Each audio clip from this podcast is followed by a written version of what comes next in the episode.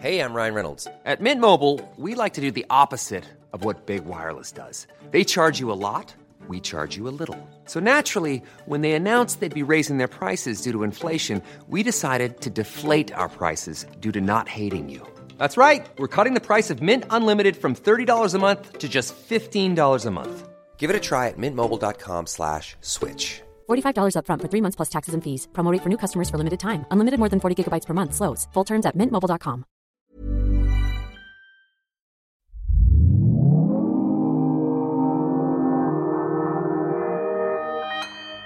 Consequence Podcast Network. Welcome to Discography, brought to you by Consequence Podcast Network. I'm your host, Marc with a C. I'm an independent musician and lifelong record geek. I've made roughly between 13 and 25 albums, depending on how you count, in the last 18 or so years. And Discography is a show in which I wade through the entirety of an artist's canon releases to see how it all stacks up. To kick off, I've chosen one of the seemingly hardest to penetrate artists in the history of music, Frank Zappa. This is the sixth episode in that series, and it's the last one we're going to have on Zappa right now. Discography exists to inform and educate listeners who really want to know. All opinions, other than the ones spoke by other people, obviously, all those opinions belong to me solely to me, Marc with a C, because everything is subjective, right? Frank Zappa.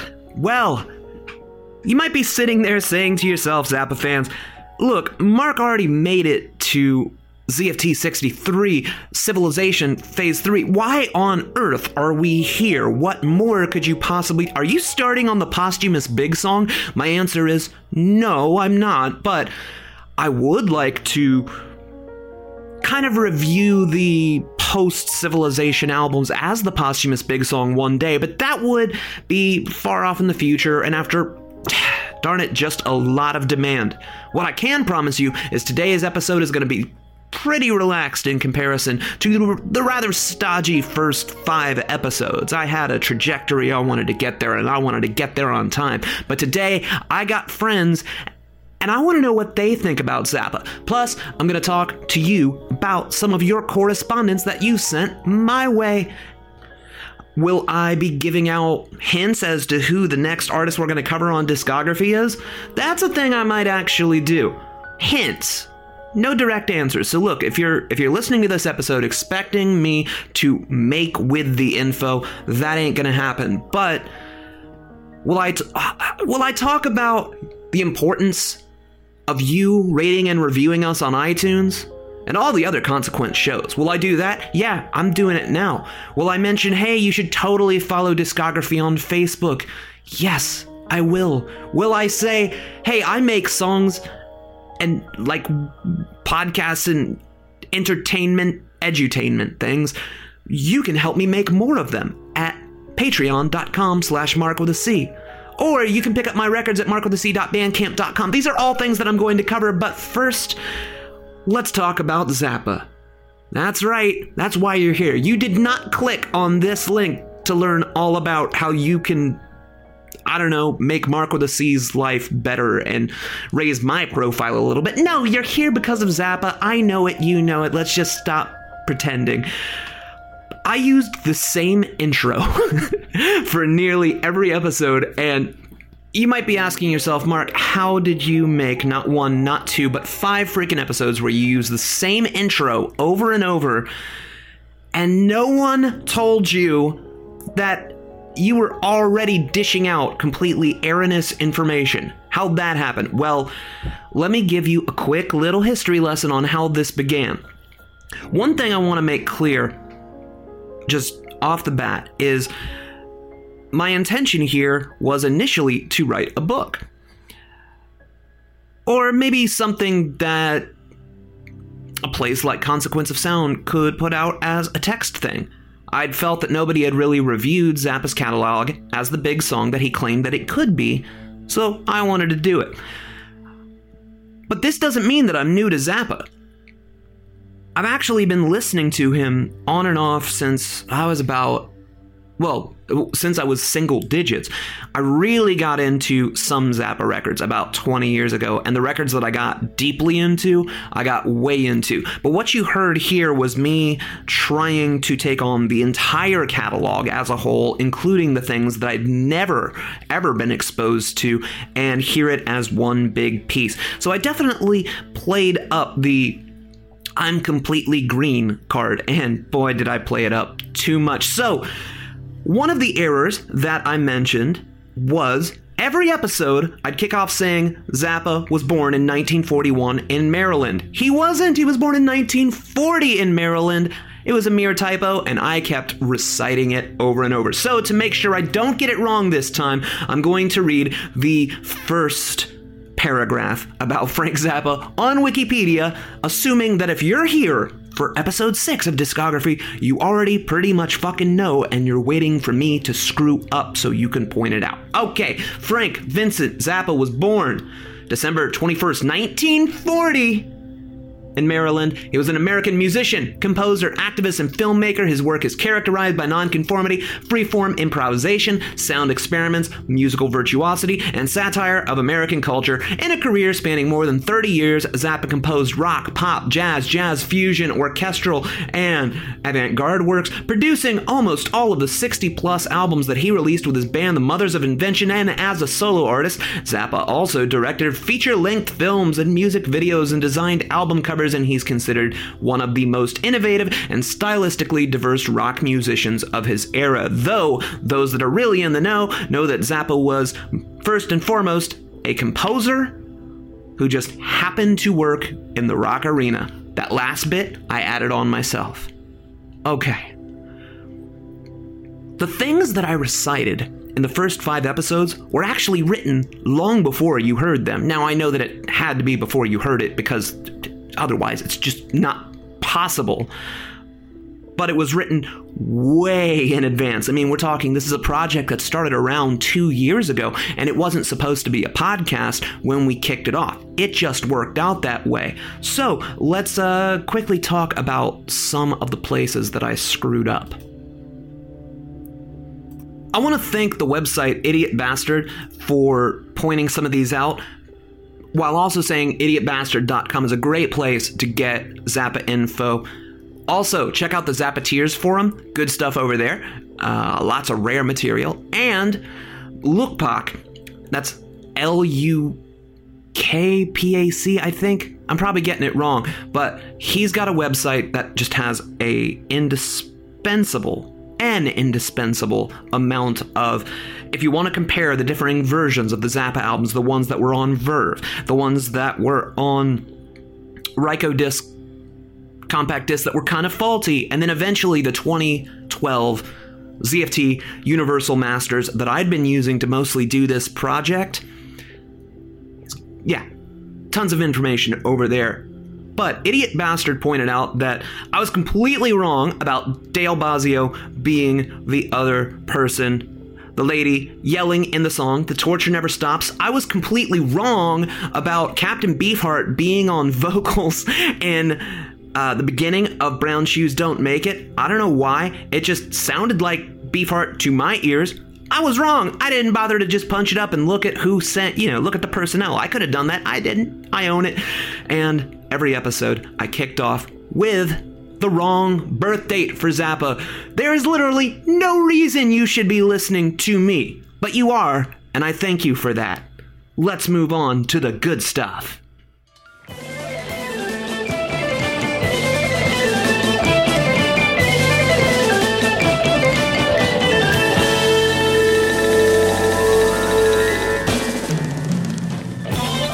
Episode 6, the plan is we're going to talk to some people in a position to know or have interesting opinions on not only Zappa's catalog, but working with Zappa, what the future could hold, and what the big song itself means to them. Do they even buy that this is a big song? Everyone has a different opinion on this whole big song thing that I've been doing. So let's reach out to some slightly more qualified people, shall we? I'm not even going to introduce them. I'm going to let them introduce themselves. I'm Alex Winter. I'm a filmmaker and actor, and I'm currently directing a bio documentary of Frank Zappa, birth to death, music, and life. Um, I'm Mike Keneally. I, I, played with Frank on his, uh, his last tour in 1988, and uh, I've uh, done a bunch of solo records. 27, I think, at last count, and I'm uh, I'm currently on the road in uh, Joe Satriani's band, and I play guitar and keyboard and I sing. Hey, this is Weird Al Yankovic. I'm in the middle of my ridiculously self-indulgent, ill-advised vanity tour, uh, playing at a venue somewhere perhaps near you. That's right, are you sick of my unqualified babbling? Guess what? Episode 6 of Discography's got you covered. That's right, Alex Winter, Mike Keneally, and Weird Al Yankovic. We're gonna talk about many of the themes that I brought up through the first five episodes let's not waste any time. I wanted to jump right out of the box and ask, hey, what's your first memory of Frank? Because we all know there's a huge difference between when you first realize that there was and is an entity named Frank Zappa, and then the moment that Frank starts to make sense to you. First memory, though? Alex. When he was on SNL, and I mean, it was an ill-fated experience, as, as most Zappa fans know. He was, you know, it was a, he was sort of the drug-addled days of SNL, and, and Frank is Frank was, you know, adamantly anti-drug use within, you know, his own for himself and for his band members. Um, he wasn't an anti staunch anti-drug campaigner, obviously, but uh, they hated his guts, so they never wanted him back on. Um, though he did appear, he did it to appear twice, and, and I remember that uh, um, that I was really taken by by him. Yeah, but it was it was not until much much later uh, that Zappa actually clicked for me. Just a little bit of phone interference, but don't you worry, we're gonna get it worked out. Hey, Mike Keneally, how about you? First memory of Zappa? This was 1970, so I was eight, and my family had just moved from Long Island to San Diego, and there was a little record store a couple miles from our house called Soundsville, and I would I would go in there a lot, and uh, there were posters in the back. I'd flip through the posters, and there was a poster of of, uh, of Frank sitting on the toilet. Now it it was not the the classic photo of Frank on the toilet, the one that most people have seen. It must have been another one, an outtake from the same session. Is it from a different angle? but uh, it was for me a lot more striking than the one that is more widely known. It was uh, more of just like a, a side shot, and his expression as he was uh, staring into the camera with his chin resting on his fist. It was, it was extremely uh, confrontational, and uh, something about the combination of his his face and his expression and his name, and also just the grimy black and white. You know, chiaroscuro vibe of this particular photograph was terrifying to me when I was eight years old but there was also something about it that was fascinating to me to the point where I would I would always like furtively steal a glance at it whenever I would go into the record shop. And Weird Al's take on First Memory of Zappa? Uh, I can't swear as to the very first time I ever heard Frank Zappa, but the first time I remember uh, was probably uh, "Don't Eat the Yellow Snow." Uh, I was listening to a KMET FM in Los Angeles, which I, I, listened to all the time when I was a teenager. It really stuck out from all, all the other songs on the radio uh, for obvious reasons. Uh, it was a very bizarre, scatological kind of shaggy dog story with very interesting music and and and Zappa's voice, that that baritone, just really, it really kind of um, took me by surprise and hooked hooked me from the very beginning. Leave it to Al to jump ahead because I also want to know after the first memory, when did Zappa actually click for you? It did, in fact, take me a while to really get into Zappa. Um, I, I, think probably my, my freshman year in college was where I first really got the bug for Zappa. I, I got the uh, the absolutely free album uh, at a used record store, I think for 50 cents. For some reason, that's the only album they would play without skipping. So as a result, I played absolutely free nonstop for an entire year and drove my roommates absolutely crazy. I'm especially interested to hear what Alex Winter's first Zappa click moment was? The thing about Zappa for me was that I, I came to Zappa via his his engagement with politics and the world and the work he was doing, you know, to fight censorship and the work he was doing with Havel in Czechoslovakia. I mean, for me, my way into Zappa was more as a character, more like a guy who made cool music. Um, you know, I, I liked apostrophe when I was young. I liked, you know, overnight sensation.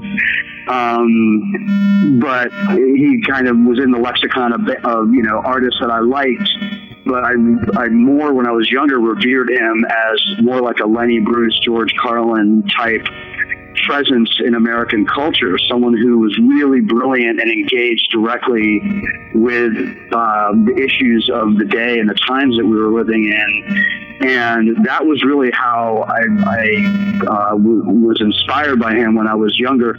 Honestly, it wasn't until after college that um, that all of the various disparate aspects of Zappa just suddenly slammed together into the big song, as, as people talk about, and uh, and that's what made it click for me. I, my way into Zappa as a musical artist was finally just having an epiphany that it was all one big piece, that he was a, a, composer first and foremost, and not a rock musician or a guitar player or a satirist or any of these disparate things. It was all of a piece, and that's really when I got him, and I was I was into adulthood by that. And just think about what a different world it would be if Mike Keneally never had the Zappa clicks moment.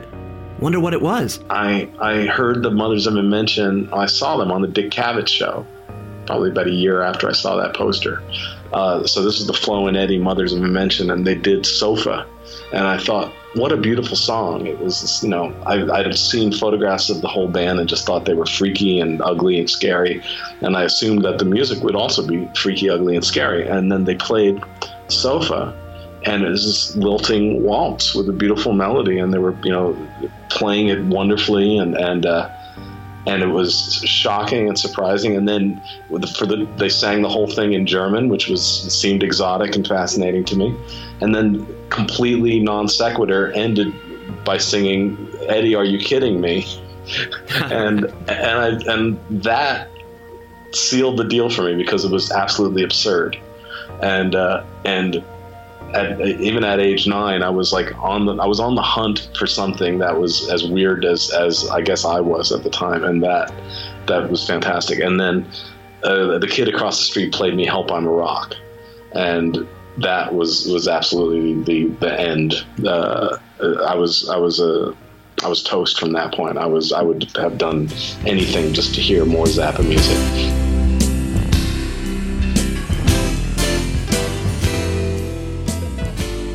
Course, if I've learned anything in trying to piece together the big song, listen to it straight through, I've learned that one, not everybody has tried it this way.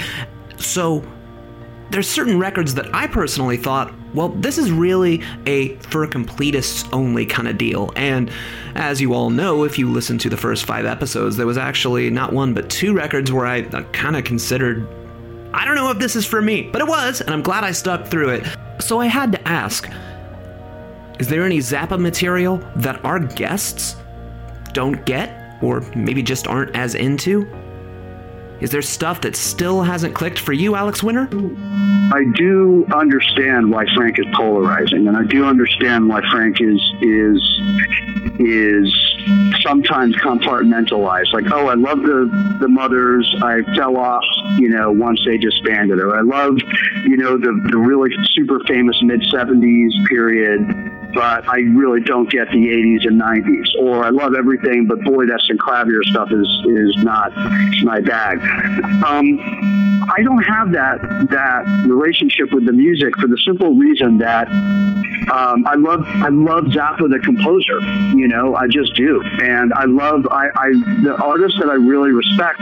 I don't mind when they do things that I don't appreciate because they're always they're they're evolving. It's not, you know, with Zappa he was so prolific. He made so much music um, it was such a continual artistic journey for him right up until he died that to me it's all of a piece. It's sort of when, you know, I feel the same way about filmmaking. You know, when you hear critics talking about directors like they're like it's baseball stats, like, well, Scorsese really knocked that one out of the park, but then he came out with that real dog. And that always seemed completely inaccurate to me because, you know, it, the, process of making art is you, you have to make those dogs to get to the masterpiece. So it's all kind of of a piece. Like, sure, do I have favorite Zappa albums? Of course I do. Um, but they tend to be really spread out and um, and really disparate. You know, there's, there's sort of a, a, running joke that, like, you know, everybody's favorite Weird Al album is whichever album I put out when I was 12, when they when they were 12. So I, I don't know if there's any kind of a correlation there. Um, in terms of the stuff that, that I don't get, you know, I, I um, I guess out of out of everything, I'm I'm not a fan necessarily of, of the long extended guitar solos. I appreciate them. Uh, I know they're amazing, and, and it shows how talented uh, was, and technically, it you know is astounding.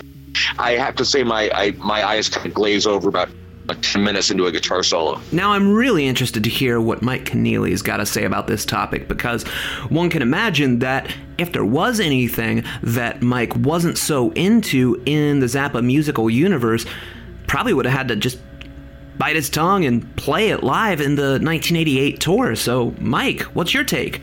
Um, well, that, that, I will say that my, my first listen through to, to Thingfish was uh, was uh, was a dismaying experience because I w- I, I wasn't expecting there to be so much recycled material, and uh, and it is extremely you know it's it's it's it's not that album's not looking to make friends, uh, and uh, and so the the first time through I remember specifically just like feeling feverish and and you know and in fact even in, in the the evil prince it, it says something about uh, they say it makes boils inside of your skull and that was actually like a very good description of the way I felt while listening to it for the first time. I could feel like hot unpleasantness inside my brain.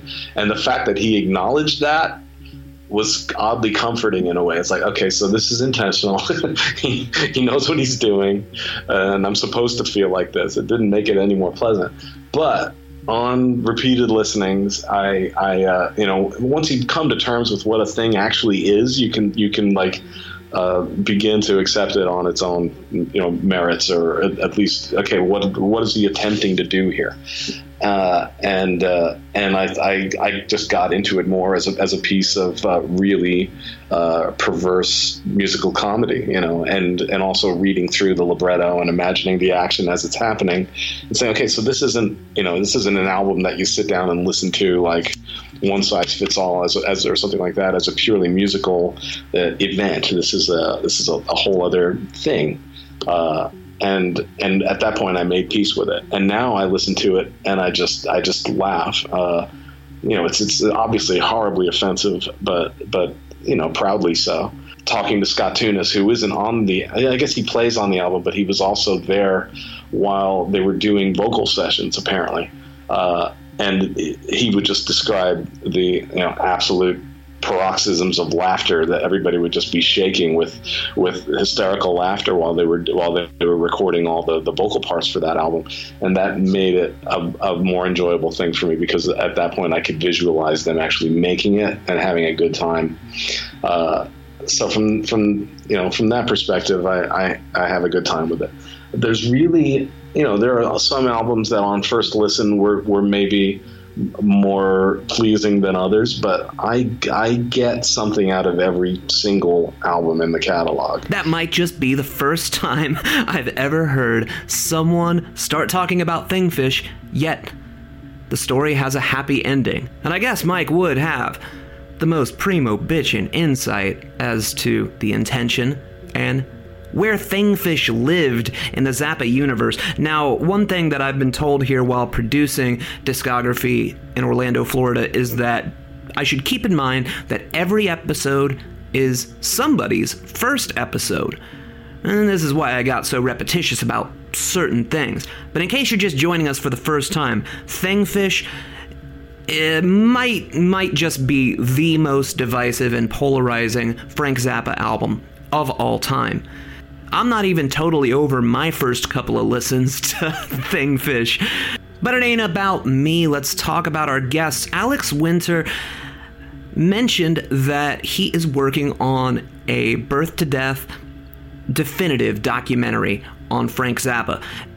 And we're going to talk about how Alex got such great access to the vault, but there were a couple of questions that I just couldn't I couldn't help myself. I had to ask a couple of fanboy questions.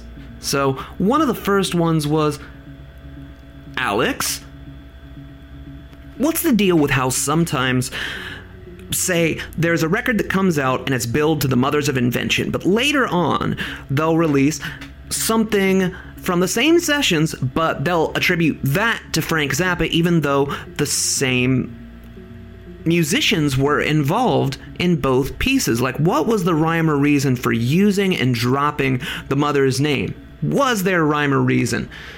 And let's see what Alex has to say about that. No, I don't think I, I am. I am definitely not going to try to climb inside Zappa's head and make any any declarations because it, you know it would be uh, it would be foolhardy. but um, but I, I will say that in my understanding of him, and you know at this point I've poured through an enormous amount of his own personal effects. There was always method, always method, always, always, always, and it doesn't mean that that he was so hyper controlling that there wasn't spontaneity. And, and I mean, that's the, the beautiful paradox of, I'd say, great art in general, but also Zappa specifically that, you know, that contrast between being controlling and being totally spontaneous and in the moment. So, you know, it, it sounds goofy to say, but, you know, there's spontaneity in his control.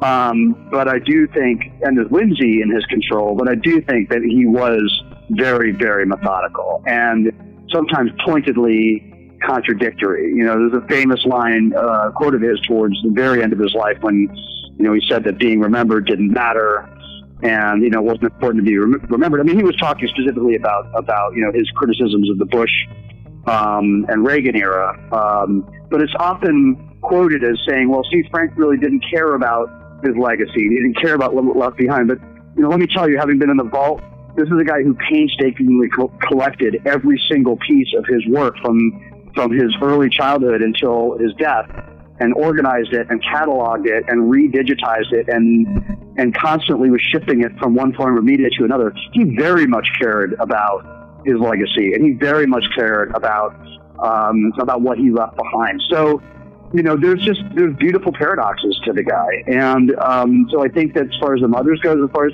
sort of all his music goes. There was method and there was whimsy in it, but there was method in it. Now, at this point, you might be wondering how filmmaker, and actor, and musician Alex Winter got such great access to the vault. Well, you know, when you're making documentaries, you look for subjects that haven't been done. And um, Zappa to me had not ever been done. There had never been a an expansive biographical examination of his life and times. It just had not been done. And so um, I, you know, ultimately got to Gail Zappa and pitched her a take on how I would tell his story. And for me, it was, you know, it was no harm or foul. If she said no, I would, you know, leave and just move on to the next idea. Um, but she really liked my pitch, which was just luck. I think that that uh, you know the heart of my pitch was that I didn't want to make essentially just another music documentary that I was interested in in engaging with Zappa and his relationship to to the times, historically speaking. Um, and I think she appreciated the fact that I wasn't going to make a granular. Let's look at album by album, every guitar solo, every. That's really not what I wanted to do, and I kind of assumed she was going to say no because that wasn't what I wanted to do. And, and, and conversely, she was very appreciative that that's what I wanted to do was sort of look at him uh, specifically in his relationship to the to the times and to the world around him, um, and not such a, a hyper focused look at the music, which frankly has been done on a lot of DVDs and a lot of books. And um, and so, uh, in terms of the chronology of events, is once I was on to direct it. Uh, uh, she told me that you know it wouldn't be doable without access to the vault material, and I went down into the basement and realized immediately that the vault was in, um, you know, the the audio and the commercial material, which is where they had spent their limited funds preserving. Those were in pretty good shape, Um, but a lot of the the majority of the film, um, a lot of the historical media stuff that really didn't have um, immediate commercial value was not in good shape, and that made me very concerned. Um, and so I, I suggested the idea of doing a crowdfunding campaign to raise money to preserve the art and archive the material. Um, and that's what we did. We did a Kickstarter. We raised more money than any other documentary projects uh, in crowdfunding history, and we used all of that money to preserve the endangered uh, material in the vault. So it wasn't as if the family said, "Can you please come and do that?" or even that I approached them and said, "Can I please do that?" It really was a process of discovery, and it's extremely expensive. So um, we did spend all that money um, doing that that work. One constant topic of discussion for Zappa fans is the album "We're Only in It for the Money." It was released 67, 68. Early on, it's a stone masterpiece, but at some point when it was getting prepared for the Old Masters box and uh, its eventual CD release, Frank infamously thought that due, or said that due to tape degradation, the bass and drums were just gone. Like the oxide is basically falling off the tape, could not be repaired. So he overdubbed the rhythm section and like sped up a bunch of stuff and did this really weird and incredibly controversial 1984 remix of We're Only in It for the Money. And I was sitting here like, wait a second, I'm talking to someone who's played around in the vault. Maybe, just maybe, Alex Winter can tell me once and for all what the state of the We're Only in It for the Money tapes actually is, are, were, etc. I couldn't hold back, but. I actually don't know the answer to that. And um, I do know about the controversy, but I haven't been in a in a granular deep dive into each into the condition of each one of the albums yet. Um, I have on a few. I, no, no, but that's a, it's a fair question, and I, and I will be. So it's it's a totally legitimate question. But you know, the project has been so vast, and in terms of the priorities, I was dealing primarily with with preserving the visual material, um, and then we're starting to get into uh, an examination of each one of the albums in terms of what's there uh, with Joe Travers. So we absolutely will get to that. Um, I've been kind of going in order, so I've been mostly at this early stage dealing with, uh, we, you know, we were into Freak Out, we're into, um, actually I got to Hot Rats just because there was some curiosity I had about certain musical aspects of that. But I haven't gotten into We're It for the Money. I haven't gotten into into that controversy at all. But uh, but I will. It's just a little early, so I, I don't have an answer on that at the moment. Alex Winter, huge Zappa fan, is getting to play around in the vault, look at stuff. I had to ask were there any surprises? Either things that Alex wasn't expecting to have existed, or things that maybe we could look forward to seeing come our way because of this dream job that Alex has found himself as the curator of.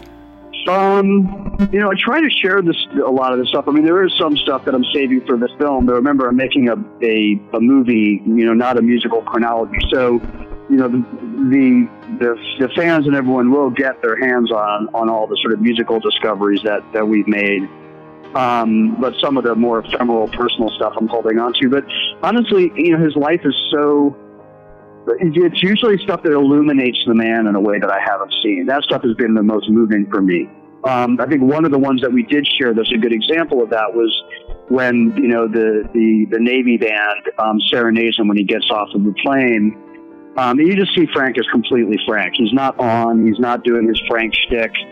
He's just very, very moved by that performance, and it's that kind of stuff that I really love. And there's I, I have stuff like that all the way from you know his high school days through to his death. So you know, we're, we're talking about, you know, close to a thousand hours of, of material. So it's really hard for me to just say, oh, this one, it's really more just a kind of a vibe that I get from certain pieces. But, you know, there's great stuff in there.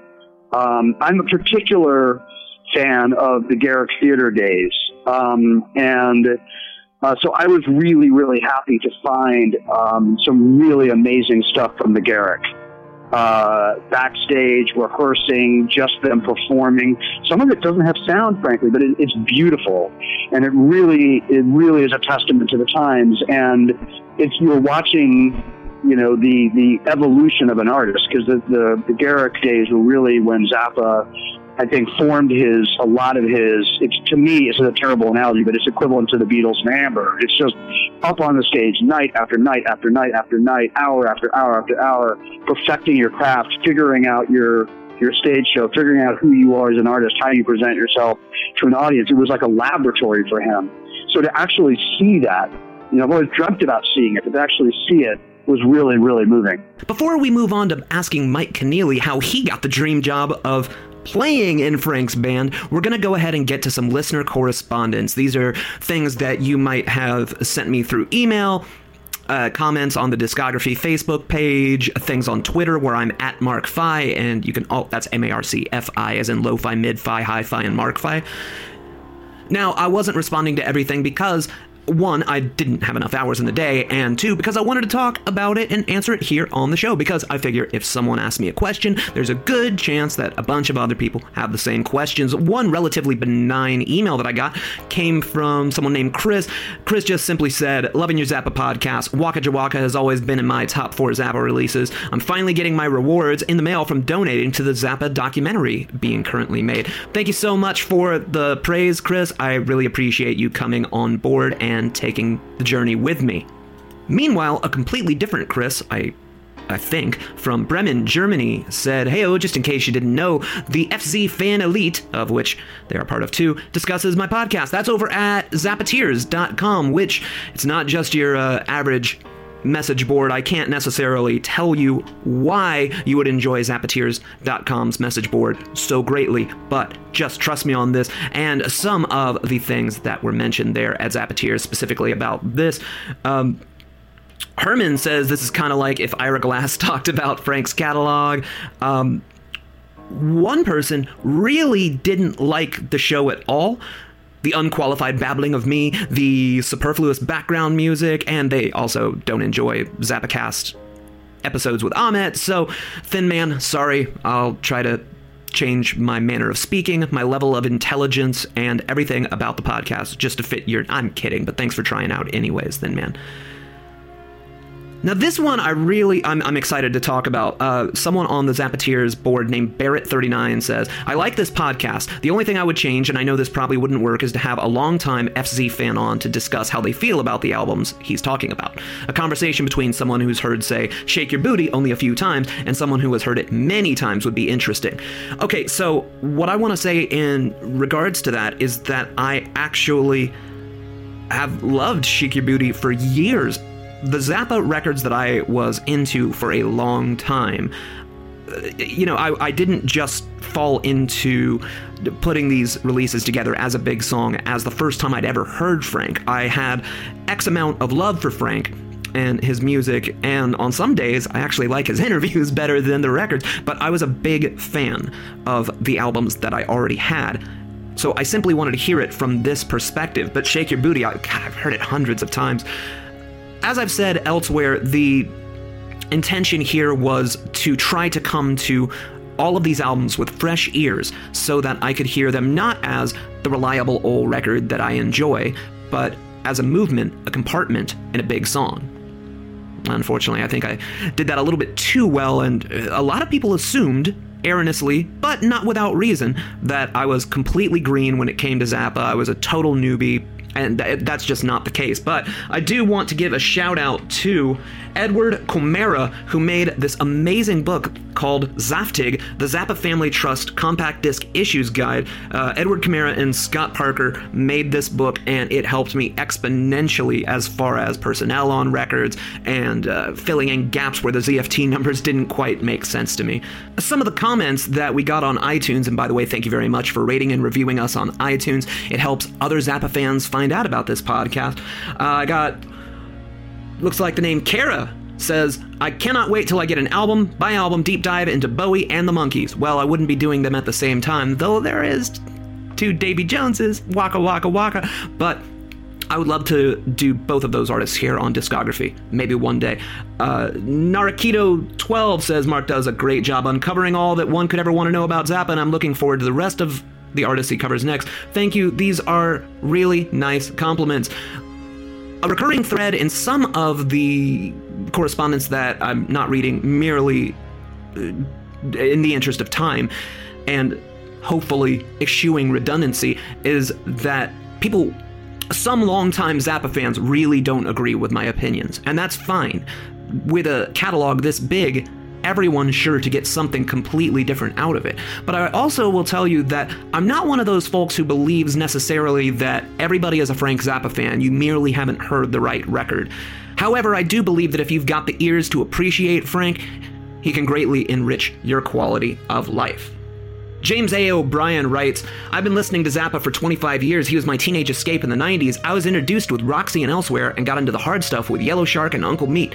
It's interesting to hear Marc's perspective as someone who craves the more accessible sounds and is honest about the more difficult pieces. If I were to tackle this project, I would have a biased slant on everything. Marc's not a purist fan, but he's fair, and that's what makes his perspective interesting. I like that he's being. oh, I'm sorry, I misread this. I feel like he's being objective and genuine about the arduous journey into the discography. All Zappa isn't for everyone. That's why I got into him when I was 13. Looking forward to the conclusion of the Zappa discography, and we'll stay tuned for future artists. Thank you so much. And that's one thing that I really appreciate about the Zappa fan base. Now, I don't actively Uh, associate with a ton of fandoms. I just kind of enjoy things the way I enjoy them and hope that other people get down how they want to get down. But I I don't usually take part in like big communities and whatnot. So it was a nice revelation for me was that Zappa fans even when like you knew that they were writing to me through gritted teeth completely upset that i dared say something less than weasels rip my flesh is the greatest piece of recorded music like that kind of stuff they were still really fair and honest with me but also polite you know the different strokes for different folks attitude, and that's not something you see every day in every single fandom. So, hats off to you, Zappa community, for being a lot more diplomatic than I thought, especially when you think about Frank, who certainly was, he didn't really give a shit if he upset you or offended you or not. I thought the fan base was just gonna roast me like, you know, on a spit, but no, no, y'all been actually really cool, and thank you very much for that. Bad Mustard says, looking forward to how this podcast evolves. Radiohead next is my guess. Thanks. You're wrong. It's not Radiohead. But thanks for playing our game. This name looks to be G. Carafa. Says this podcast is remarkable. It's always a challenge for a musically curious listener to dive in an artist oeuvre. they phonetically wrote that out, so they were listening to the interview that I did about discography. I'm assuming either that or they're psychic. Anyways, without some external guidance, Marc with a C provides that guidance in great detail without ever getting boring or condescending. Marc's own relationship as a listener to the music being discussed is an important part of making this a truly human exploration rather than a dry academic dissertation. Listen to this podcast. This ain't no fake music news. G. Carafa, thank you so much. And hey, we gotta be fair and read this one. I got a four star review from Sammy Suter, and they said, I Admire Marc with a C for taking on the daunting task of covering every official FZ release. All things considered, he does a fine job, although I think he may move at too brisk a pace at points. Another point of contention is his speech patterns. At times, he reads his script in an overacted fashion. He peppers his sometimes overactive speech with lots of odd, pregnant pauses. All that being said, it's a good, not great podcast. Slow it down, be less dramatic, and drop the pauses. Also, get a new intro. So, Sammy Suter, We'll keep that in mind when we do the gritty reboot of discography. We will completely change every single thing about the way that I communicate. But thank you very much for the correspondence. Got a lot of correspondence on Twitter. On Twitter, Marco Drago asks, how far will this go? Will this include the most recent releases too? And I'm sorry if I sound like a broken record on this one. I would very much like in the future to do a deep dive into the posthumous big song because the ZFT has continued, you know, making these numerical releases. So someone else is sort of stitching together the big song now. Yes, I would be excited to look at that as its own song at some point in the future, but it's really up to demand. If that would bore you or not interest you, I won't know till I'm very, very deep into that project. So, if you want it to happen, you gotta make you gotta make it clear to me and make sure the powers that be at Consequence can see it. Michael on Twitter said, Loving the Frank Zappa podcast. Thanks. I'm a longtime casual FZ fan, always a little overwhelmed and had trepidation about his discography. You really helped me think which I'd like to check out or not. Great job. And of course, there's just a billion. billion comments of people not liking my stop start delivery. Now, sometimes I think they're talking about me getting into a certain pace and then going, hey, hey, listen to a bit of this song. And sometimes, yes, I do have odd patterns of speech. Um, you're gonna have to live with that. Unless you would like to all pitch in for speech therapy. This is my voice. This is how I communicate. This is how it's gonna be. Sorry in advance. GDK Opinionator asks Have you seen the documentary on apostrophe and overnight sensation? Ruth Underwood goes over Frank's harmonic preferences, which dovetails nicely with that observation I made about Squonk as part of an earlier tweet thread. Sorry. Frank, like seconds and ninths, produces an airy sound that avoids chasing minor, major tonality. And it was comments like that that made me go, man, I'm just not intelligent enough to do Frank justice at all because I am a musician, but I'm mostly self taught and I kind of only know enough to play my own songs that I've been making up for almost 20 years now. I wish I had that kind of theory. That knowledge of theory where you know it so well that you can then just forget it, but it always works for you in the back of your head. I don't know, but comments like that that's what I was talking about with the Zappa fan base being so diplomatic. You know that I don't know that stuff. You can hear it. I state it numerous times.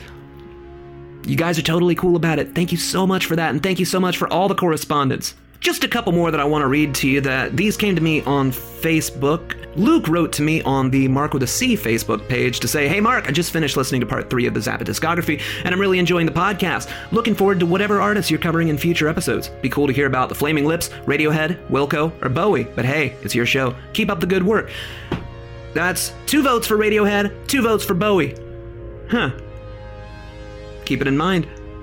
And Bruce, Bruce reached out and said, just a note to say I admire the task you've taken on with the Zappa catalog, not only trying to absorb it, but most likely suffering from many comic book guy barbs from the highly opinionated Zappa community. As a Zappa fan of some 50 years, I can listen to 200 motels and still hear something I've never heard before and make a connection to something else I've not noticed after all this time. I want to commend your insight about 200 motels. That's the rock songs grab you and the classical puts you off, but gradually these become reversed and the classical becomes the highlights. Few people get that. They hate the classical parts. I also want to share something you might want to use when you're wrapping up your series. The Onion has the best Zappa headline ever. Zappa fan, sure, you just haven't heard the right album. Man, I wish I'd have made my comment after this. Anyways, you might appreciate that one reason the Zappa community is so tight, I guess is the word, is that every album adds to an incredibly dense mythology that takes a long time to absorb. As time goes on, you get immersed in the mythology and eventually feel like you're a member of a very elite community that quote unquote gets it. I don't know any other artists like that. I'm as guilty of it as anyone. I saw Dweezil in concert a few weeks ago with my wife, who patiently indulges my Zappa love because it means a lot to me. But as I told her after the concert, thanks for going. I know it's like sitting in a room with people sharing private jokes for three hours. If I can help as a sounding board or explaining something like why Mothermania gets short shrift from the Zappa family, shoot me an email. I have a head full of useless Zappa knowledge. Happy to provide some perspective if needed. That was a very nice mail. Thank you very much, Bruce. And uh, Bruce also, I believe, was the person who teased me with having written like an incredible essay on conceptual continuity. And I'm like, yeah, I totally want to read that. So, Bruce, if you're out there, if you like, and you do find it, please, please do send it my way. All right, that's it for the correspondence right now. Mike Keneally, how'd you get your dream job of working for Frank Zappa? I was habitually calling the the 818 pumpkin hotline uh, to get whatever the newest information was. I would generally call a couple of times a week to see what was happening in Zappa world. And uh, so this is late 1987, I guess September or something. Um, no, it must have been early October, and and the, the the recording on the on the hotline was uh, for those of you who have heard the rumor, it's true. Frank is in rehearsal with a new band. And that was extremely big news because after the 1984 tour, uh, which was, I think, the, the third tour in a row where, where Frank lost money in, in the you know in the six figures, he said he was never going to do it again. He was he was tired of going on the, the road with with musicians who played his music imperfectly and then coming home owing money. Uh, so he went into this the re- rehearsal studio with a new band.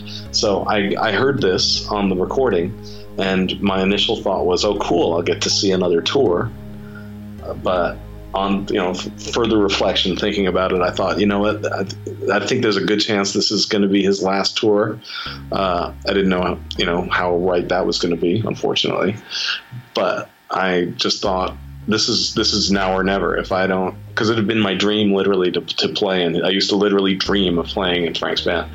And I called up the office uh, during business hours the next day, and a guy named Jerry Fialka picked up the phone, and uh, i will be forever grateful to him because he believed me when I said that I, I play guitar and keyboard and I sing, and you know i I know how to play Frank's music, and I don't know if he's looking for anybody, but I'm here. Uh, and then the next day, I got a call back, and I picked up the phone, and a woman said, "Will you hold for Frank Zappa?" And I said, "Yes." And uh, and he and he got on the phone. Said, this is Frank Zappa. Uh, I said, "Hi, nice to meet you." And he goes, "So I hear you can play everything I've written." And I said, "Well, I'm familiar with all of it. Yeah." And he goes, "Do you have any idea how many songs that is?" I said, "Yeah, they're all in the next room." And he said, I don't believe you. Get your ass up here and prove it. I was in San Diego. My, my brother drove me up from San Diego to LA the next day. Um, and I was sitting in the back of the guitar, back of the, the car with the guitar in my hand, trying to play every Frank Zappa song during a three hour drive, which can't be done. And I was freaking out. And at one point, my brother turned around and, and said to me, You will never be more ready than you are at this second and that was a, a piece of wisdom that really calmed me down. So I'm very grateful to my brother for that one. And um, so I, I, was I was playing guitar in the car, so I didn't bother putting the guitar in the case. I walked into this soundstage. It was uh, on what used to be Francis Coppola's Zoetrope Studios, this enormous soundstage. And uh, I walked in holding the guitar, and Frank saw me from like 200 yards away, and he goes, "Hey, nice case." And um, had me plug into Ike's amplifier. And uh, he had told me on the phone to learn uh, to learn Sinister Footwear 2 and What's New in Baltimore. And I had played Sinister Footwear, but I'd never played What's New in Baltimore before. So I had to learn that as fast as I could the day before. And he just put me through my paces. He would he would name songs. I played the stuff that that he wanted me to learn, and I played that well enough they're both really complicated songs, so it, it, it showed him that I could I could you know knock together a workable version of, of the of the complex stuff uh, pretty quickly. And then he just started naming songs randomly to see if I really knew them. And you know, if it was a song I hadn't played before, I would just say, "Give me a second. and I just played the record in my head because I listened to these albums a, a zillion times when I was growing up, and I developed a good enough ear because I'm more self-taught than I am formally trained, and and I, I think my ear maybe developed as a result of that because that's the way I kind of taught myself was learning stuff off of records. So I would just play the, the, the thing in my head and say, "Give me a second. and then I, I played it for him, and we harmonized together. He, he he listened to me on on guitar. He listened to me on keyboard, and uh, and at the end of it, he was he was pleased, and he shook my hand and said, because uh, at this point the only people in the room were Frank and me and my brother, uh, and Bob Rice, who was a Synclavier technician. Uh, and so this was a Saturday night. He said, "Come back on Monday so the rest of the band can witness your particular splendor." And uh, and then my brother and I drove back to, to San Diego, just screaming in the car for the whole drive and then I went back on Monday, and then there was the uh, the process of trying to impress the rest of the band, which was in some ways more arduous and trying than impressing Frank. But uh, after a couple of weeks, everything seemed to, to fall into place.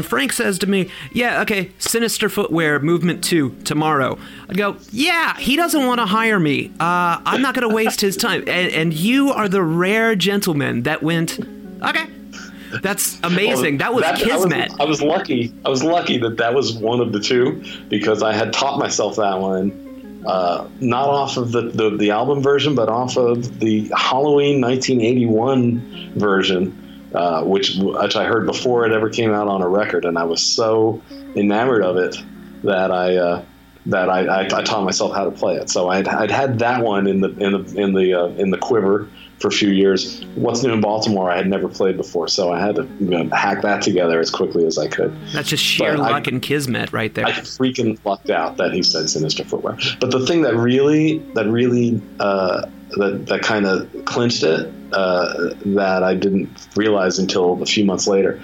During the the audition, he says. Um, can you play G Spot Tornado, which is from Jazz from Hell, the, you know, the, the synclavier thing. It had never been played by humans at that point.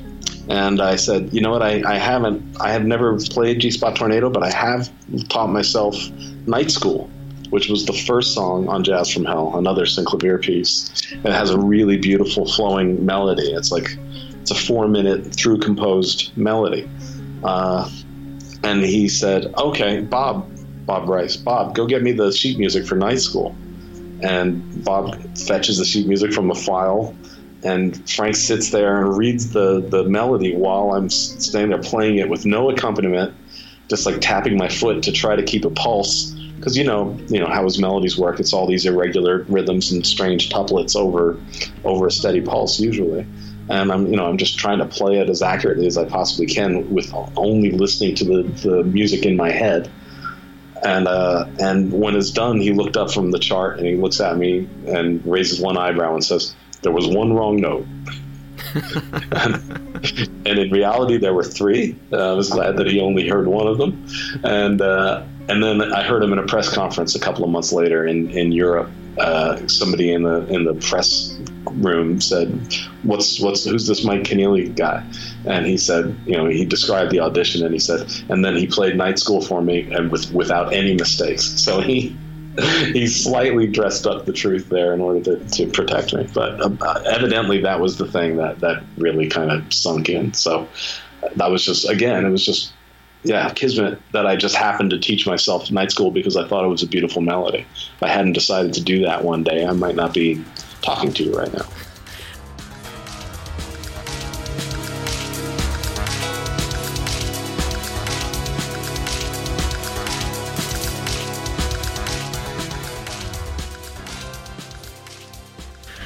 Covered that not every Frank Zappa album is for every Frank Zappa fan. And one of the most controversial ones that I've seen it's the period right before Waka Jawaka, Grand Wazoo, very early 70s.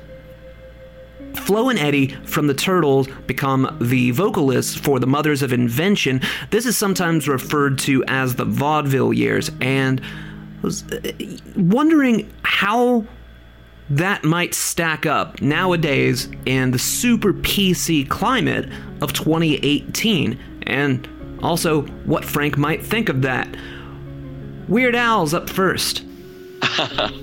well, you know, I have to say that those were offensive even when they were written uh, and performed originally. Uh, probably more so now. But you know, I, like any kind of art, you kind of have to look at it as uh, uh, you know a product of its era, uh, of its period when it was written. Because language is fluid. There's some stuff that I wrote in the '80s which I would not perform today uh, without caveats or, or apologies, because you know some things you know become over time, and I'm sure that's true of a lot of Zappa stuff and the, the, the Flo and Eddie stuff. Um, but I, I don't think uh, Frank would have cared much whether people were offended or not. I was especially excited to ask Alex Winter about this same topic because I thought, well, maybe there's a chance that if we could all watch the vaudeville era mothers live, you know, some visual way, maybe it would all make a lot more sense because Frank's so theatrical and uh, also just, you know, Alex's take on the Flo and Eddie years. I mean, he's seen stuff in the vault that we can only dream of, right? That's possible. Um, you know, I think that, that maybe for the naysayers, it will show them the spirit of the times and how theatrical Zappa was.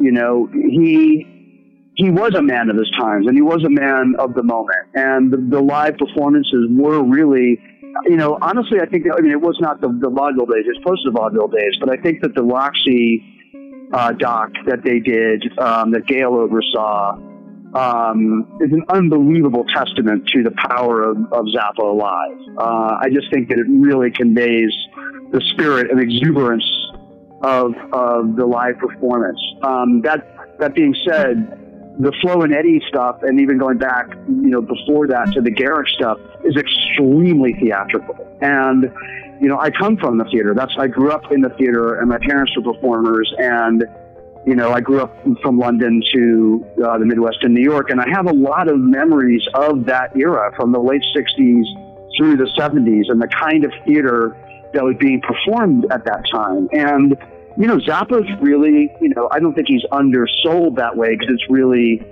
um, pretty ancillary to the rest of his work. But I really view him as a theatrical genius as well as a musical genius, and that that brilliance is absolutely conveyed um, in in those uh, in those performances. So I think for the diehard fan, you can get that out of you know seeing other other stuff, even 200 Motels. I mean, there's other things you can look at that'll convey some of it, but the live performance is just it's so well done and it's so seemingly chaotic and and uh, from the hip, where there's obviously just so much method behind it. Um, and that's what you realize when you watch it is is you know much harder to do than you would think. Got Flo and Eddie, but you've also got the you know arguably one of the most, if not the most talented group groups that, of musicians that Zappa have ever had.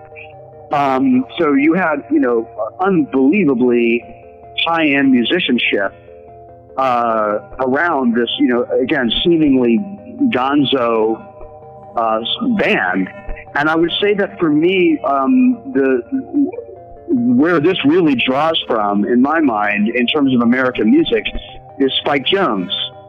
And you know, the, with Spike Jones, Spike Jones, I would say, was really the honestly was the innovator of theatrical uh, music that seemed completely bonkers and just about satire and just about insanity.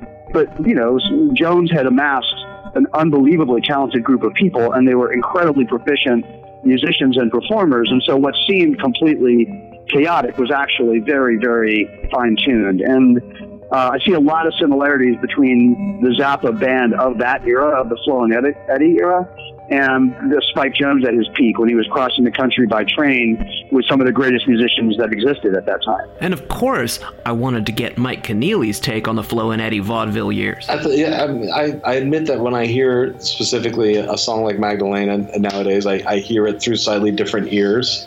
Um, or Illinois Enema Bandit or Jumbo Go Away or something like that. And and they're and yeah, we're we're living in different times right now. Uh, I, there's no way to answer the question if if Frank were still with us, would he be still be so uh, unrepentantly on PC, or would he have changed his uh, his views on on certain things? But to me, that Flo and Eddie band is still uh, is still just purely pleasurable from a musical standpoint. I love that band. Maybe largely because Aynsley Dunbar is, is a marvel. You know, I, th- I think his drumming on that stuff is incredible. Um, I I like, you know, I, I just think that there are all these different phases in in Frank's career, and I remember at the time people saying, "But you know, where's the you know the seven minute Ian Underwood sax solo?" Well, if you listen to the the the recordings of the shows, he was doing seven minute sax solos. They just didn't end up on the albums. Um, you know, where's the uh, where's all the intricate arranging? Where's the marimba? You know, whatever. Um, but it's it's it's all just it's all just part of a journey and and just like if if you do say that, it's all one album or it's all one song if the, if that song sounded the same all the way through, it would be a boring fucking song. What what, what makes a song interesting is are the the the the the dynamics, the peaks and valleys. You know, this this part has this type of orchestration, and the next part has a completely different type of orchestration, and you can view Frank's career in exactly the same way. And the uh, and the the Flo and Eddie part of the song, quote unquote, is the like is like the boogie part. You know, it's a uh, it's it's uh, it's more rocking. It's more just sort of like fun loving for its own sake. I love Ian, I love Ian Underwood in any context, right? And and I think Howard Kaylan is one of the best vocalists to ever to ever set foot on a stage. Plus, Howard was one of the few guys in the band whose own sense of humor uh, really, really aligned perfectly with Frank's to the point where when you when you heard Howard going off on something, it was almost as though you were hearing Frank. Uh, and uh, and Frank even acknowledged in an interview that that he felt that that Howard's sensibility, more than almost anybody else who had ever been in the band, uh, just just felt like a perfect fit. When Frank Zappa said that his entire discography could conceivably be laid together end to end to form one gigantic composition, well, you all know the rest. It was too enticing for me to pass up. But let's take a look at the album Freak Out, for example, because Freak Out is amazing, but he uh, Frank didn't know necessarily that it was going to work, so he threw everything he possibly could at that record. Now, this is my understanding, okay, mind you, that Frank just went, in case we never get another chance, let's just do as much as we possibly can with this record. So I don't imagine that he necessarily kicked off intending to write a big song. So, I ask of the guests one, when do you think Frank actually came up with the idea of the quote unquote big song or big note? And two, have you ever tried it? Weird Al Yankovic, what's your take? When do you think that Frank Zappa came up with the idea that all of this material could be one big song? Um, I think he probably came up with it prior to 1994 uh, when he was still alive. Um, I, you know, I, don't, I, I, don't know. I don't know. Uh, it was all conjecture. I have no idea when he came up with that idea. I don't know. Do you think he was was he facetious? Do you think he actually meant it? Um, I don't really know. Um, I, I I've never tried playing all of Zappa's stuff, uh, you know, from beginning to end. He's had over 60 albums just during his lifetime. So that would uh, that would take um, take a while to hear that composition, I guess. Boy, howdy, did it ever! Alex Winter, what's your take? I think the, the sort of notion of the big song is is wildly open to interpretation, and and and this is purely personal. But the way I I come at it isn't that literally it's all one big song, but that that Frank's point um, sort of played out in his music is that you know music is a is a an act of creation in the moment. You know, something that he conveyed a lot, and that the moment is really all we have, and we get all caught up in the past and the future. And you know, this is him talking, not me. But um, and that you know that that music is a way of really locking us to the moment and really being present in the moment and and uh, so to me the big song is more about is less about the literal act of combining all of his pieces end to end um, and more about the notion that you know it's that life in a sense is the big song that we that really all of it has validity and I think that he resisted you know, Zappa always resisted being pigeonholed. And it wasn't, I never looked at it as some kind of shallow, knee jerk sort of uh, issue of ego.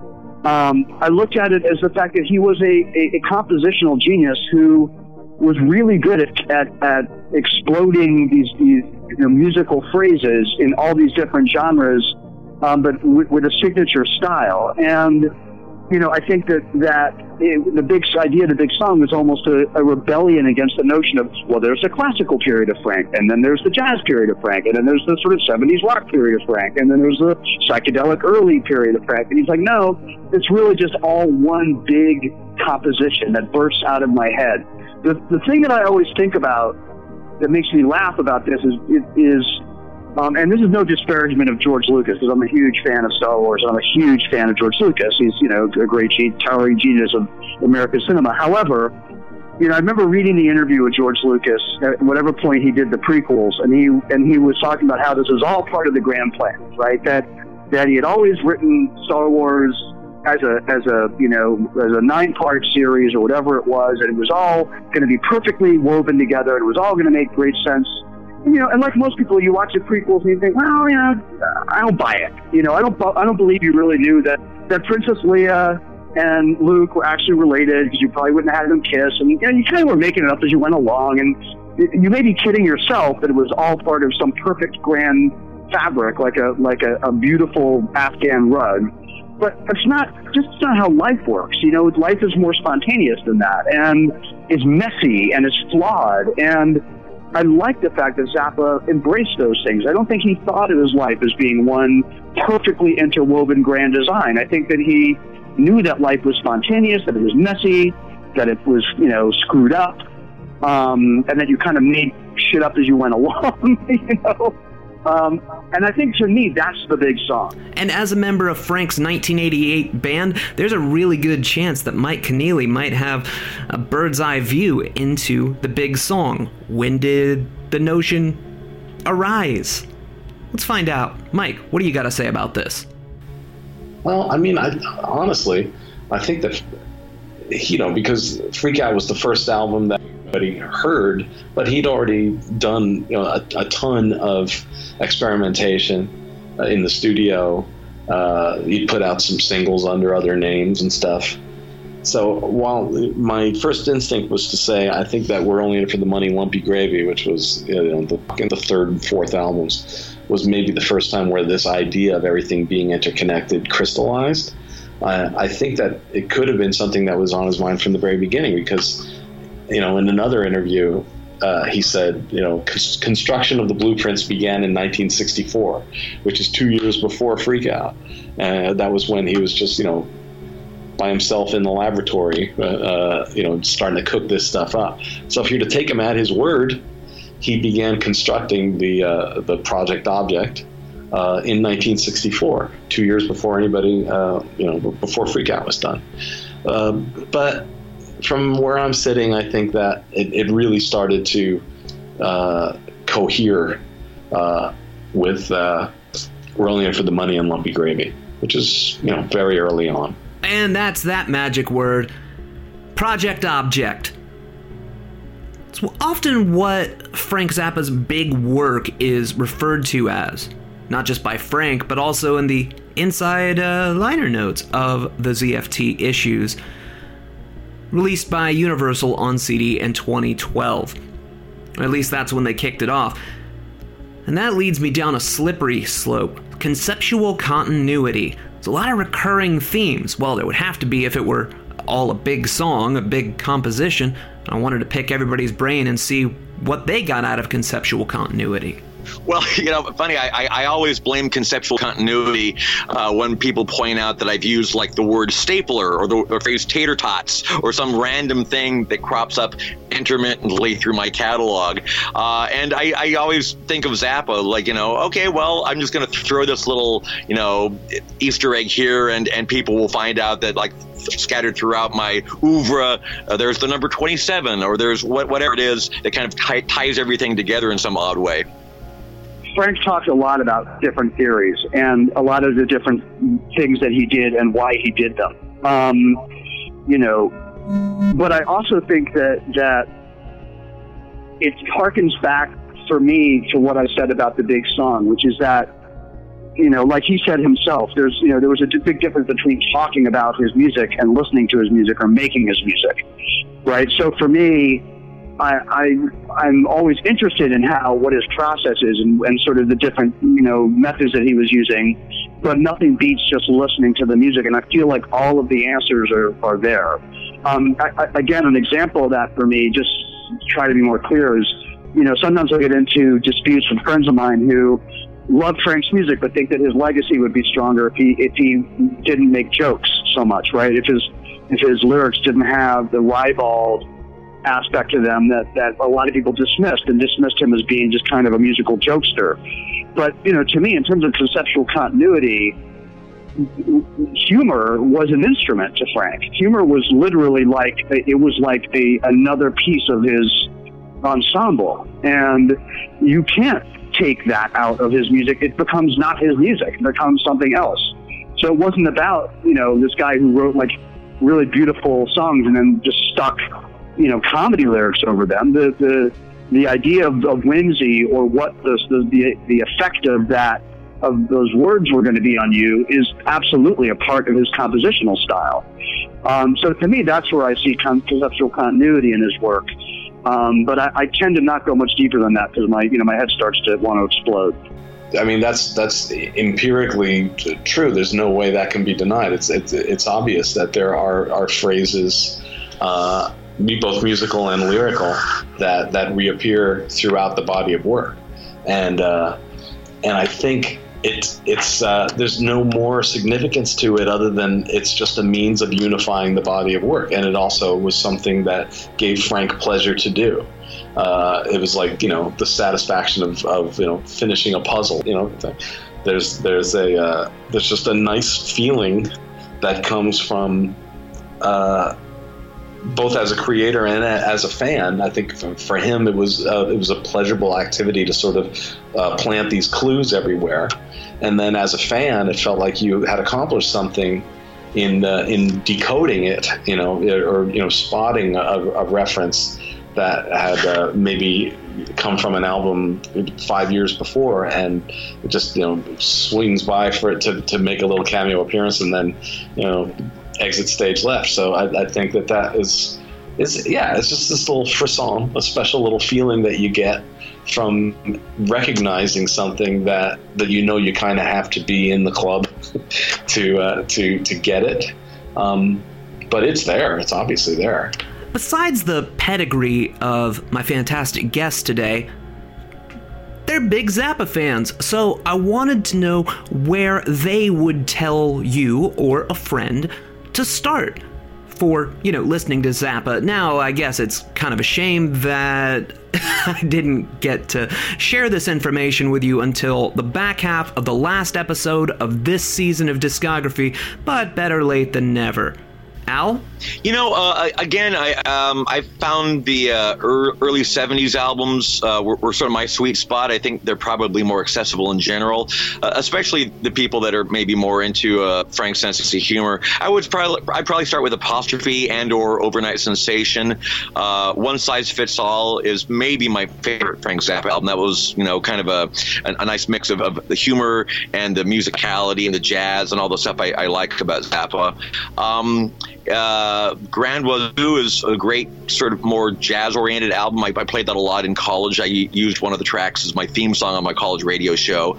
Uh, Sheik Yerbouti is another great one. It's, it's kind of kind of hard, but, but the 70 the 70s albums I think in general uh, are, are, a great way to start, and then just branch out from there. What I'm most likely to reach for is is Hot Rats and the Yellow Shark, um, which for me uh, are just um, they're two of my favorite albums of all time, but they're also just they really exemplify the full range of Zappa's um, compositional genius. Um, the the album that I honestly give to people is Apostrophe, and I just say I say start here. This is the middle. And if you if you get this even at all, I advise that you expand outward in both directions, meaning past into future. Um, but it's, I just think it's a very accessible entry point um, into Zappa. It's also just such an inarguably great record. I defy most people who may have preconceived notions about Zappa to listen to that and not really enjoy it. It's really hard not to say one size fits all because it is. Uh, it kind of has it. It has everything.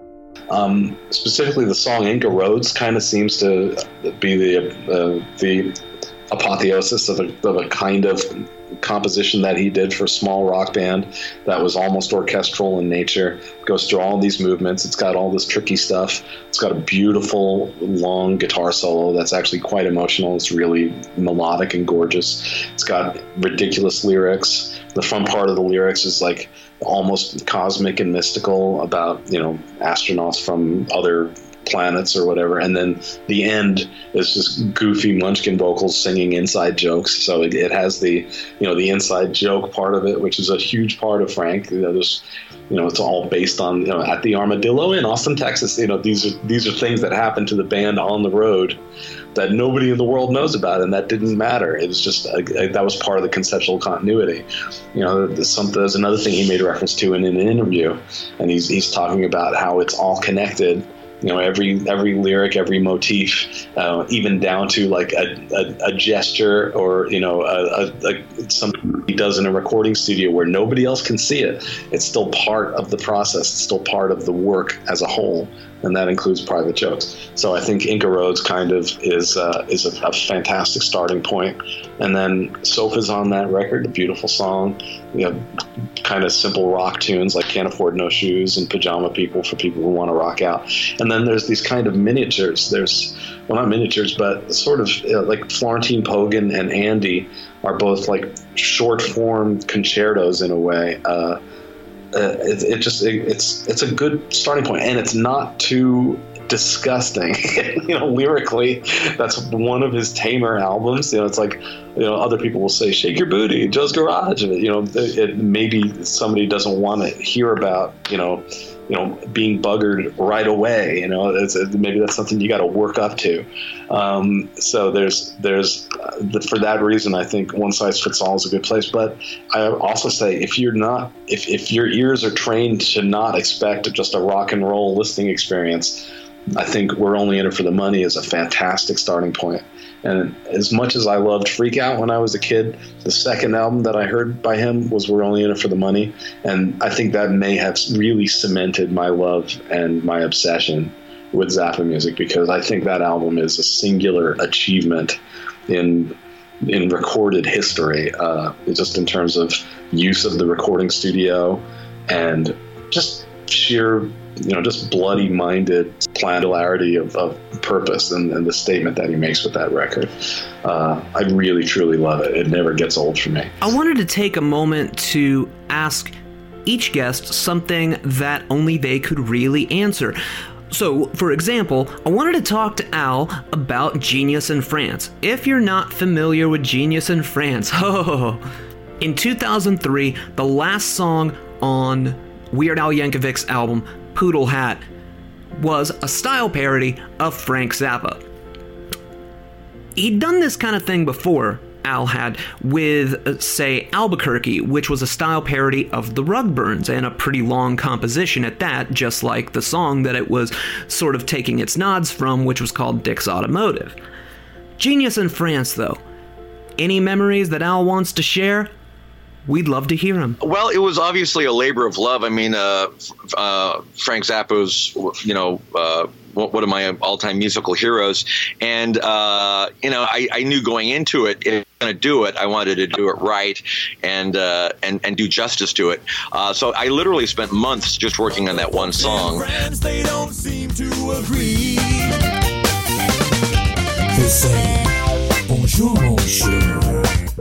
Would you take the picture with me? I say we, we. That's right. I say we, we. We, we. The, the concept of the song was fairly simple, you know.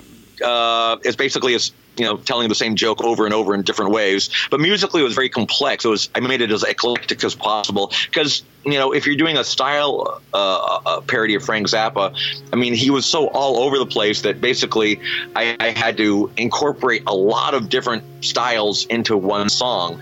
Um, I mean the song I don't remember the running time. I think it was like nine minutes long the whole song. Uh, and I remember when we recorded it uh, my drummer had to record his drum part in 19 separate pieces, and we had to edit them all together because it was virtually impossible to play uh, as one live performance. That, which is one of the reasons we, we still have not ever played that song live in concert. While I had the chance, I also asked Al how his Frank Zappa fandom had maybe inspired him in his everyday life, his everyday ops. Well, um, I, I, think the most uh, inspirational thing to me about uh, uh, Frank Zappa was was how prolific he was and his incredible work ethic. Uh, I, I, read an interview once with him where he Uh, he hated taking vacations. He hated like sitting on a beach. He just felt like, why, why am I doing this? I could be writing. I could be composing. And from that, you know, that, that sounds odd at first, but you know, it's it's nice in that you know it's obvious he loved what he did so much. I mean, work was his vacation, and that that's sort of the dream. That's the ideal. If you can make what you do for a living into your vacation, I mean, you, you've got it made. And just to be thorough, I asked Alex Winter the same thing. Zappa is a you know, like a living embodiment of the the fallacy of boundaries and the fallacy of boundaries in terms with him in terms of musical genre you know uh, in terms of art and what art means and what is art um, you know there were a lot of people in the 70s that were beginning to to make uh, make you know what we could call high art out of what we would call low art uh, you know, Bart Crumb Zap Comics, and you know, can think of a lot of different um, examples of that. Uh, you know, Zappa's a really good example of, uh, I would say, one of the greatest artists of the 20th century. Uh, I would say, and one of you know the top five most important uh, thinkers and artists in American, uh, you know, the American art community of the 20th century, including literature. Um, and you know, that is you know, speaking about someone who a lot of people dismissed as either just like a, a noodling rock guitarist or like a guy who made, you know, wacky music. So, you know, that for me, like getting really looking at Zappa as, in terms of his stature and his skill and his compositional genius um, is very inspiring. It just kind of forces you to look at the world slightly different way. And I find the less you resist him and the more you open your mind, um, the more that you can you connect with that idea that these these barriers are are fallacious and and you don't need to compartmentalize things. You should just you know have the the courage and the open mindedness to just be in the moment and experience the moment. And that's what I find really inspiring about Zappa. Now, I know this next one may seem kind of obvious, but if you were me and you had the chance to talk to someone who was in Frank's band, you probably would bend and ask the obvious thing too, which is I asked Mike Keneally, hey, what's your favorite memory of working with Frank? I mean, if you could even pick just one. there was there was a, a, rehearsal. There was one rehearsal somewhere during the during the the East Coast leg of the tour where where Frank said, "Hey, let's try Can't Afford No Shoes," and I had never played that song before. Um, and frequently because i was you know i was the puppy in the band i was this, the youngest guy in the band i was super eager and i was the guy that that supposedly knew everything. Uh, so you know frank sort of came to rely on that. And it often got to the point like you know i remember i clearly remember one time him going hey let's play uh, let's try who needs the peace corps. And then he, and then he just turned and looked at me and waited for me to playing it. And then, and so I said, okay, give me a second. And then I started, you know, hacking out the chord progression and, and gradually from my recollection of the song, we teased out like an arrangement for the, the full 12 piece band. So one day he said, what about uh, Can't Afford No Shoes? So we, you know, I started playing it and everybody's playing along and it's easy, you know, it's an easy song for the whole front part, but then it gets to the chorus and it's this uh, constantly modulating chord progression. Hey, hey, hey, everybody, can't afford no shoes. Maybe there's a bundle of rags that I could use. Hey, everybody, can you spare a dime? And it's and I hadn't, I'd never played it before, so there's a pretty simple formula to it, but I had never decoded it, and I was just like, I'm trying, you know, I'm, I'm I, I reached deep inside my musicality to try to play it perfectly the first time through, and I fucked it up, and uh, and you know, when Frank starts going, encyclopedia failure, encyclopedia failure, it's just and everybody in the band is razzing me, and I'm like, oh, come on, guys, you know, type of thing. Uh, good old schoolyard taunting. Uh, and then at the end of the of the rehearsal, uh, Frank was walking off stage, and he walked behind me, and just as he got behind me, he whispered in my ear, "You're the best new guy I've ever had in the band." And then he kept walking, and I, you know, it's like there are I've, there have been so many low points in my life since then where I was able to sort of drag myself up by the by the bootstraps just by remembering the fact that that happened. um, you know, he he gave me such a gift uh, to say that at that moment. Hey, and speaking of which, Mike just mentioned that there's been a lot of low points since 1988. Sure, there's been plenty of high points too. So I asked him, hey, what you up to now? What's coming in the future? And where can we find out about it? Turns out that Mike actually gave us a lot more information than we bargained for, and it's probably something that will either absolutely excite or completely antagonize any fan of Frank's. It all started with saying, Mike, I'd like to give you the floor if there's anything you want to plug. Oh, thank you.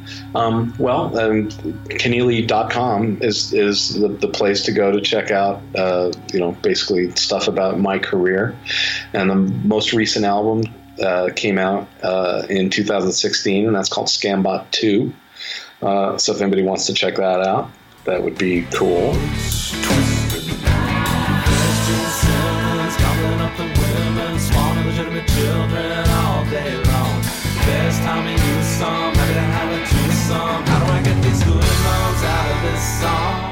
Working on a couple of things right now. I'm uh, started uh, composing some music with uh, with Devin Townsend, so that's a, a, project that's in the works. And then you know I'm just on the road with Satriani right now. Got a lot of touring coming up, and then next year, you know, Joe Travers and I and and Scott Thunes and Ray White and Bobby Martin and Ed Mann and, and a bunch of other guys are going to be going out and doing the uh, the hologram tour, which a lot of people are terrified of right now because they, they think that they're going to see a ghost or something. But I can promise anybody who's got concerns that it's going to be way more creative and interesting and peculiar and and memorable and and uh, and I think haunting and beautiful than most people are giving it credit for right now. And I'll, I'll, for now, I'll just say that and and you know and just promise people that we're uh, we're gonna we're gonna do a good job for y'all.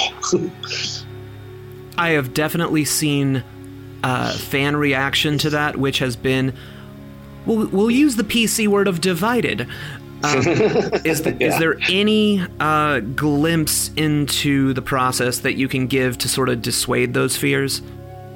Well, I, I, just think that people are, are, assume that the that the worst possible scenario that they can imagine is what it's going to be, and and I would say allow allow your imagination to broaden.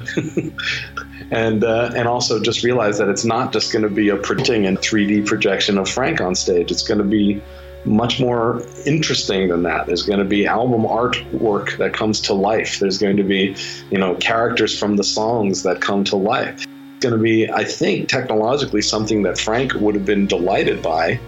And I think that the, the you know we're, we're just at the very beginning of the journey of figuring out what this tour is going to be, but it's uh, if if it's if it's all that I hope it's going to be, it's it's it's going to be a, a phenomenally moving experience. Uh, and I I would just suggest to people that they uh, uh, abandon all their preconceptions and uh, and trust us that we're going to come up with uh, you know something pleasurable. And of course, Weird Al is currently, if you're hearing this right when it's been released in around May of 2018, Weird Al is currently on his ridiculously self indulgent, ill advised vanity tour, where he is performing almost exclusively his original compositions. It was so sad that it didn't come to Florida, but that tour continues up until at least June 10th of 2018. Go and catch it in my absence, in my steed. Tell me how it was. Rub my nose in it. Let me know how awful it was that I didn't travel to. Okay, so, anyways, I'm sure you're sitting on the edge of your seat going, all right, Alex Winter, give us the plugs and tell us what's up with the movie. That Zappa documentary that he's working on with unprecedented access to the vault just to make it happen According to Kickstarter, it looked as if the movie might even be named Who the Fuck is Frank Zappa, but am I wrong? What's going on? Yeah, the movie is is you know right now just called Zappa, and it may have some subheading, but it wouldn't be that. It would be something else if, if I have one at all. Um, and we're you know we're gunning away. The, the, it's a big doc, and it's going to take time, and I don't I don't think we'll be done for at least a year. So I'm thinking you know by uh, next summer, a year from this summer, um, you should probably start hearing rumblings about where we're going to do a premiere and uh, where people can start, you know, uh, seeing it. Um, which is very exciting, even though it's so far away. Uh, and then, um, you know, in the meantime, I'm I'm just completing two other documentaries. Uh, one that's political, and I can't talk about it just yet, but that'll be getting publicized pretty soon. And the other one is I'm finishing a documentary on on the blockchain and Bitcoin and crypto, um, sort of the this very strange, crazy, and interesting moment that we're in. Uh, with the next big technological wave that's about to hit when is that uh, the the Bitcoin cryptocurrency documentary? That, yeah, that that movie is called Trust Machine, and it will probably be out again, depending on our festival premiere. It'll probably be out in the fall. Oh, that's really so, exciting. Uh, we'll do. Yeah, so that's that's coming up soonest. Um, and then, I mean, then it's just, you know, all Zappa all the time. But we've been working on Zappa anyway. There's just a lot to do and a lot of media to go through. And with all the media to go through in everyday life, somehow you landed here listening to discography, loaning me your ears, your attention span for around 90 minutes a week for the past six weeks. I can't thank you enough for doing so. I really appreciate you not only trying out discography, but also trying out other stuff on the Consequence Podcast Network. Like, I'm sure you're sitting or standing or running or hanging from your toes from a lyra or something, wondering, Marc, who's the next artist? Well, all I'm going to tell you is that she breaks one of my cardinal rules, which is for any artist that I want to cover for discography, I would really prefer that their recording career was at a definite end. But I don't think that hers actually is. That's about the only hint I'm going to give you. And while we're back at the lab, slaving, putting together our next season, the next artist that we're going to cover, don't worry, Consequence Podcast Network is going to keep you occupied with filmography, and I hear tales that they are going to spend around a month, at least a month, on Stanley Kubrick, which you got my attention. I'm in, I'm going to be listening. Great, I don't have time to do all this stuff every day. What you trying to do to me, Consequence Podcast Network? And that's probably what you'll be saying when you take a look at the smorgasbord of stuff that the Consequence Podcast Network has to offer. Amazing stuff. If you're a Star Wars fan, do not sleep on State of the Empire. And I gotta say, man, is this gonna be a month where you're gonna wanna hear some folks. I mean, May 2018 might be the first time in the history of Star Wars that there's a movie coming out that I've seen almost the entirety of the Star Wars fan base kind of go, yeah, I mean, I'm going to go see it, but I'm not all that excited about it. Like, when has that ever happened? State of the Empire. That is a destination you want your ears to end up in. But we don't have to be apart during this break. I mean, I'll be doing other stuff. You can catch me on Facebook at facebook.com slash marc with a C music. Also, if you'd like to follow and like discography on Facebook, and we would be thrilled if you did. We love having you along for the ride. I mean, otherwise it's a pretty lonely journey. You can find us specifically on Facebook at facebook.com slash discography on CPN. That's discography on CPN, as in Consequence Podcast Network. Very simple. If you would like to support what I do in general, because let's face it, I'm not making a ton of money making independent art and podcasts. I'm not rolling in the dough, and I want to make more of it. I can only make more of it when you help me do so, and I'm happy to give you perks in return. Very cool stuff. You can get all kinds of shit at patreon.com slash marc with a C. But what you're really doing is helping my art have a future. I can't thank you enough for that. Do you want to talk on Twitter? Let's do that. I'm at Marc Fi. Again, that's M A R C F I, as in lo fi, mid fi, hi fi, and marc fi. A lot of you have reached out to me on Twitter. You heard that in the correspondence. And now that we're going to be taking a little break, I don't have to like wait to talk to you any further because I want to save it for the episode. No, I don't have to do that anymore. Now we can just chat. This is Arborito. It's for us. I can't tell you how important it is for you to rate and review us on iTunes. I mean, it's so specifically important that, say, let's pretend you live in Mexico and you love this podcast and you want to rate and review it. Well, your review in Mexico, I'll never see it. That, so it like matters as to which country you're in. I can't tell you how important it really is.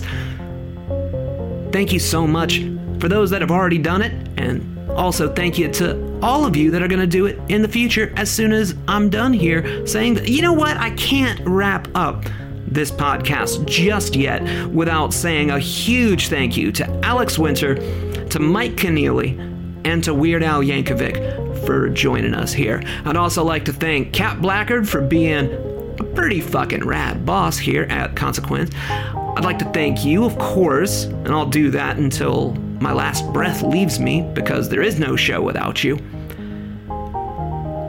And I'd like to thank not just Frank Zappa because that's too fucking obvious, but I would very much like to thank the ZFT, the Zappa Family Trust, for being so cool about me doing this. Someone mentioned on iTunes, they were like, ah, is Marc bankrolled by the ZFT because he universally has given all this praise to. Well, you know what? When they reissued those CDs in 2012, they really did a bang up job, and I give praise where it's due, and you guys have heard. I'll also call out some bullshit when it happens, especially when it's my bullshit. But thank you very much to Frank Zappa for making a world of music that you can actually walk into, live in, and conceivably you could only have a diet full of entertainment made by Frank Zappa and never ever get bored. That is unbelievable. Thanks to the Zappa Family Trust for keeping it alive.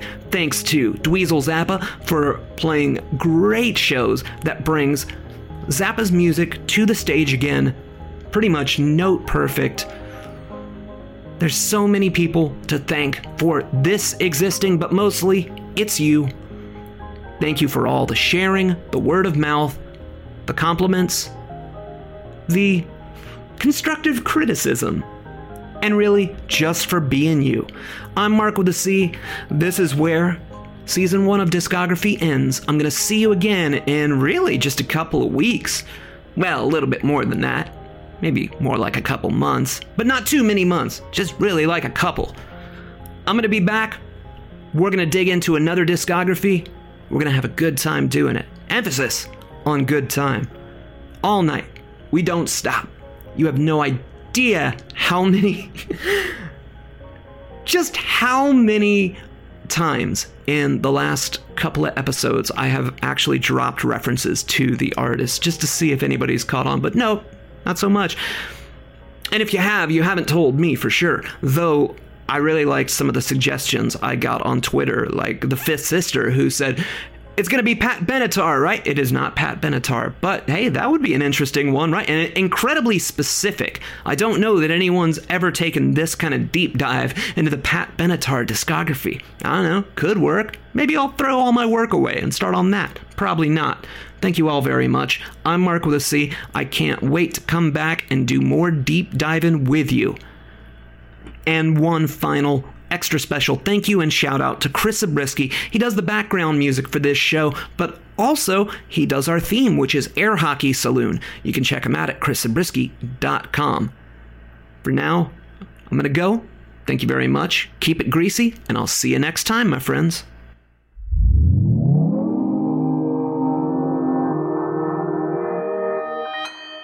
Consequence Podcast Network.